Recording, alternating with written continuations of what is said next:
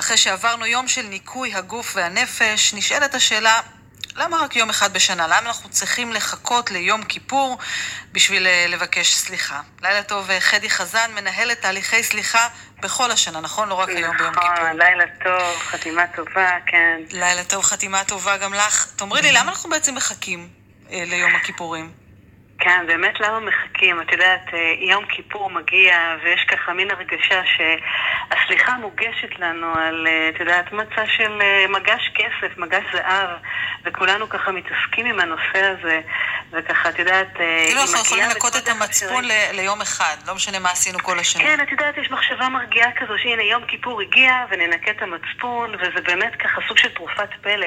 אבל האם באמת, אם נצום, את יודעת, נלך לבית כנסת, נלעד, נ, נ, באמת ננעל נעלי בד וכולי, האם באמת באמת זה ינקה אותנו ונוכל להמשיך, את יודעת, שנה מלאה, נקייה והתחלה חדשה? אז זהו שלא תמיד, זה לא עובד ככה. סליחה באמת היא כלי, היא כלי עבודה פרקטי, שאם נבין את זה, ונבין גם איך זה עובד, את יודעת, במשך כל השנה, אז אנחנו נרגיש הרבה הרבה יותר טוב, ולא נצטרך פעם בשנה ממש לרדוף אחרי הסליחה הזאתי, ולהרגיש מה גם נכון ש... שזה בכלל לא בין אדם לחברו בהקשר הזה של יום הכיפורים. על אחת כמה וכמה, נכון, נכון, אבל את יודעת, אנחנו ככה נוטים לייחס את זה, ועושים את החשבון נפש, ואומרים, ויושבים, במי פגענו, ומבקשים סליחה. אבל זה לא באמת באמת עובד, כי סליחה, את יודעת, זה צריך להיות באותו רגע, ואם לא באותו רגע, אז בהחלט לעשות את העבודה הזאת ולסגור את העניינים האלה, ואני אומרת יותר מזה, לסלוח לעצמנו. ואז באמת באמת אפשר ככה, את יודעת, להתחיל משהו חדש, להתחיל שנה נכונה, נקייה, אפשר לעשות את זה בכל רגע ורגע. לא צריך לחכות רק ליום כיפור. בהחלט, אז על, על מנת שלא נחכה עוד 365 ימים עד יום, כיפור, עד יום הכיפורים הבא... עד יום כיפורים, כן. ברור. קודם כל, בכלל, כדאי בריאותית לסלוח, נכון? כי אם נכון, אנחנו שומרים נכון. את הכעס בפנים, אנחנו אה, מרגישים את זה גם פיזית. לגמרי. את יודעת, לא בריא לכעוס. בואו נתחיל עם זה. יש משפט מאוד יפה שנלסון מנדלה אמר, שכעס הוא כמו כוס רעל, שאנחנו שותים ואז מחכים שמישהו אחר ימות. כלומר, אנחנו מרעילים את עצמנו. שזה הזוי וזה פשוט לא, את יודעת, אנחנו אפילו לא שמים לב לזה. עכשיו, הגוף הוא חכם מאיתנו, הוא ממש מאותת לנו על כעס באי נוחות. את יודעת, לפעמים אנחנו מרגישים מועקה בבית החזה, דפיקות לב מועצות, התכווצויות בבטן. כל אחד יש לו את התגובה שלו. עכשיו, בטווח הארוך יש מחקרים שלמים שמראים שהכעס יכול לגרום למחלות, זה רגש דלקתי, ואת יודעת כמה אנחנו סוחבים את המשקולות האלה, את, ה, את, את האבנים האלה, את כל הכבלי עבר, שבאמת זה, זה סוג של מטען כל כך כל כך כבד, וזה בעצם מה שקורה לנו שאנחנו לא סולחים. איך הכעס והכאב הזה מנהל אותנו ומשפיע על הבריאות שלנו. ברור, ולצערנו ו... יש הרבה דברים שמכעיסים אותנו אה, בחיי היום ובשגרה שלנו. עכשיו, את יודעת, הכעס זה בעצם עונשו של הכועס, כי כאשר מישהו עושה לנו משהו, את יודעת, אנחנו מדברים על הסליחה, mm-hmm. וכאשר אדם פוגע בנו, עושה משהו שגורם לנו להתעצבן, בדרך כלל אנחנו כועסים עליו, אבל למעשה אנחנו בעצם כועסים על עצמנו, כי אנחנו כועסים על זה שאנחנו לא מצליחים לקבל את מה שקרה, את הסיטואציה. אנחנו לא יודעים איך להכיל אותה. אז אנחנו בעצם מרגישים סוג של חוסר אונים, אז אנחנו בעצם אומרים, אוקיי, זה הוא אשם, מעבירים את זה הלאה. כי זו הדרך היחידה שאנחנו מכירים. אה, כי מצד שני יש גם את תחושת להיות צודק, אתה תמיד רוצה להיות נכון, צודק, נכון. ואז אתה מתייסר עם עצמך בטווח הזה בין כעס ללהיות צודק, נכון? כן, אנחנו כל כך, את יודעת, אה, באמת אה, רוצים לרדוף אחרי הצדקנות הזאת. עכשיו, אני אומרת, מעבר לזה, גם אם קרה משהו, גם אם מישהו פגע בי, אז מה, עכשיו אני אסלח לו? עכשיו אני אקטין את עצמי ובעצם אתן לו לגיטימציה, ואני אגיד לו סליחה ונעבור הלאה? מה פתאום, הרי הוא פגע בי. נכון. עכשיו, יש פה סוג של אגו וכבוד. מה, עכשיו אני כבר גבוה מאוד, עליתי על העץ, אני לא ארד פה ו- ואגיד, רגע, מה, הכל בסדר. עכשיו, אחד הדברים שאנשים באמת צריכים להבין, שלמעשה, אם מישהו פגע בי, זה לא שהוא פגע כדי להכאיב לי, הוא עשה את זה לטובתו. וזו ראייה שאת יודעת, אם אנחנו נלמד ככה להכיל אותה ולהסתכל עליה, אז לאט לאט אנחנו נוכל להיות קצת יותר סלחנים ולהכיל את הסיטואציה שיש. ומעבר לזה להבין שגם אם אנחנו סולחים לאדם אחר, זה לא אומר שאנחנו נותנים לו לגיטימציה. זה לא אומר שאם מישהו פגע בי ואני אומרת, אוקיי, אני סולחת, זה לא אומר שאני מצדיקה את ההתנהגות שלו. אני פשוט עושה את זה בשבילי, כדי שאני אוכל להמשיך הלאה, כדי שאני אוכל... וזה נכון גם אם הצד השני לא סולח לך? את יודעת, אם למשל אני עכשיו פגעתי במישהו ואני באה ומבקש ממנו סליחה והוא לא סלח לי, ביהדות יש דבר מדהים, מתנה מופלאה, שלמעשה מאפשרים לנו שלוש פעמים לבוא לבן אדם שממנו פגענו בו. ולהגיד לו סליחה. רק שבאמת יש פה שני תנאים, אחד, לבוא לעשות את זה באמת בצורה אמיתית, להסתכל לו בעיניים, לא ככה לטאטא מתחת לשטיח, לא סליחה ככה לצאת מידי חובה, אלא באמת לבוא ממקום של חרטה וקבלת אחריות. יותר מזה, גם, גם צריך שיהיו עדים, נוכחים, שבאמת יראו שאת יודעת, אני מתכוונת מאוד לסליחה הזאת. שלוש פעמים אני עושה את זה, אותו בן אדם החליט שהוא לא סולח לי. מה שזה אומר, מה שהיהדות בעצם מאפשרת לנו, אומרים דבר כזה, שלוש פעמים עשית לפי הכללים האלה, לא סלח, זה כבר שלו. אתה ממשיך הלאה, אתה יוצא לדרך חדשה, זה כבר אצלו.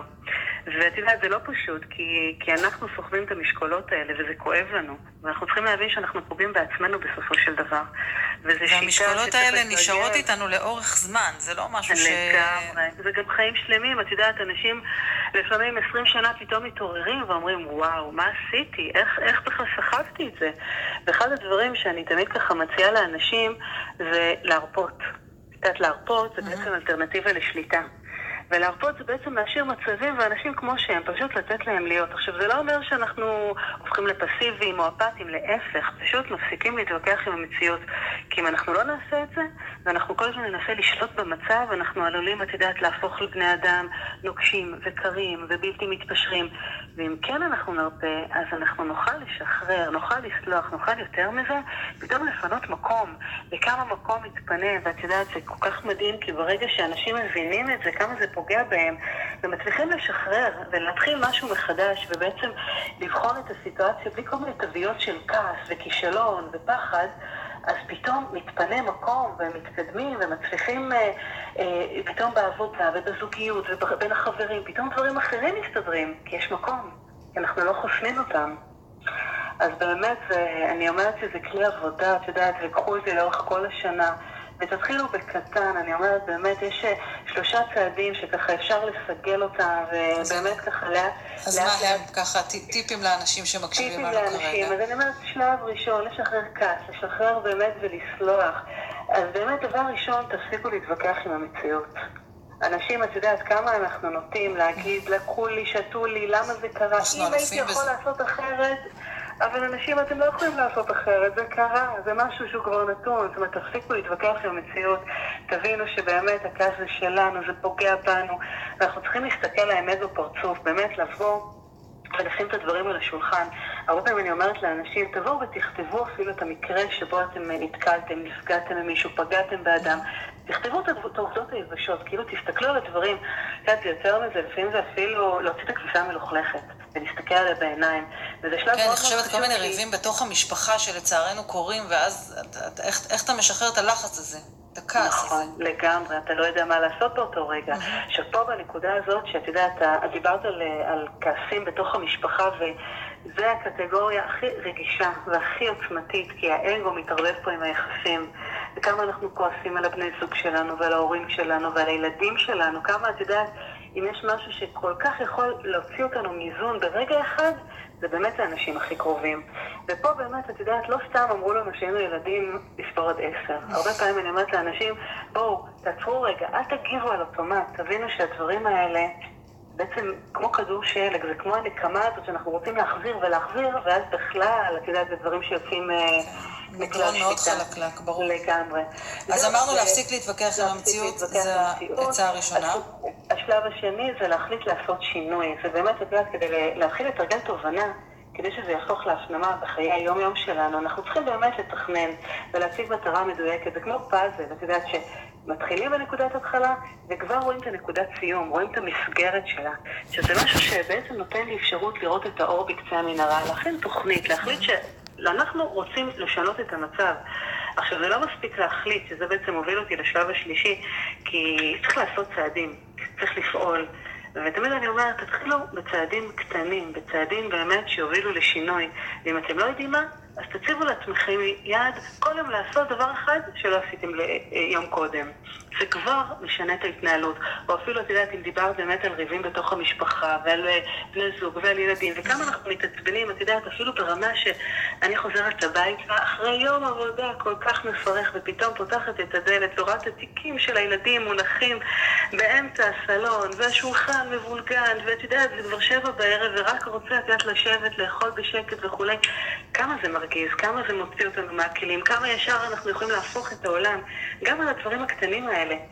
אז אני אומרת, באמת, קחו את הסיטואציות שאתם יודעים שמוצאים אתכם מאיזון, גם את הקטנות, גם של כן. היום-יום, ותחשבו איך אתם יכולים להתנהל קצת אחרת. זה בעצם הסליחה לעצמנו, כי אלה המקומות שאנחנו פוגעים בעצמנו, פוגעים באחרים, בדיוק, לגמרי. זה בית מבוגן, לא נורא.